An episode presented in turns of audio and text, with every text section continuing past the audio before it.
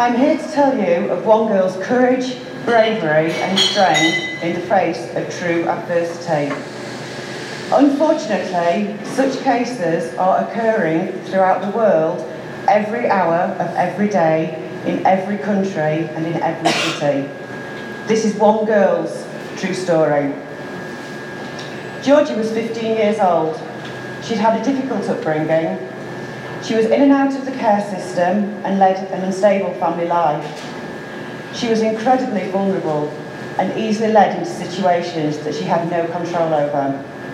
She also had a number of convictions for minor offences of shoplifting and recreational drugs. As such, she was classed as a nuisance to the authorities and they didn't want to know her.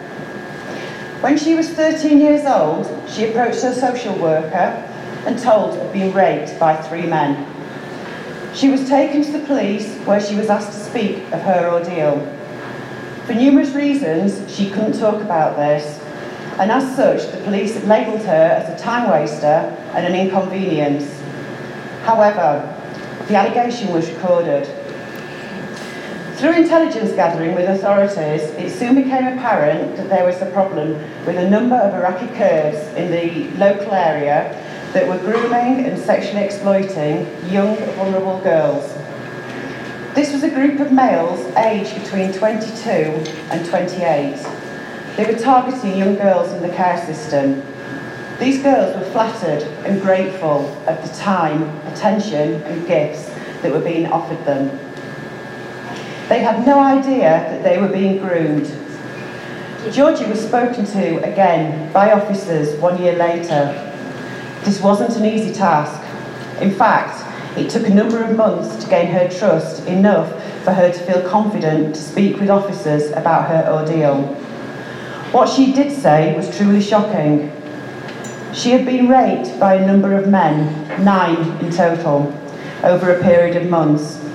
She had been trafficked around the UK, whereupon she was raped and sexually assaulted on numerous occasions.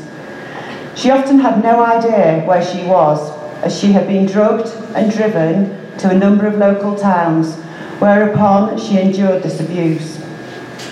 This was investigated and eventually the offenders apprehended. After months of investigation, the offenders were sentenced to 11 years imprisonment. However, for myself, as an officer investigating the case, the sentence was secondary to the bravery and courage of Georgia.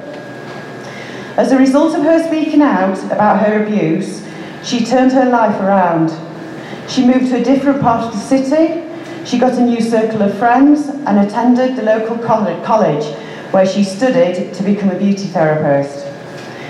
She was also instrumental in changing how authorities approached allegations of sexual exploitation including creating a department within the police to investigate such offences. For me, as a woman, this is true empowerment.